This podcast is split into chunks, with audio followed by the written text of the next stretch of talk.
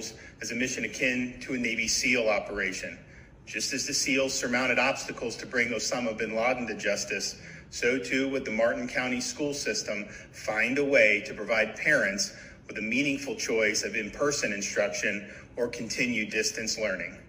All in, all the time. Now, I know this is a challenging time.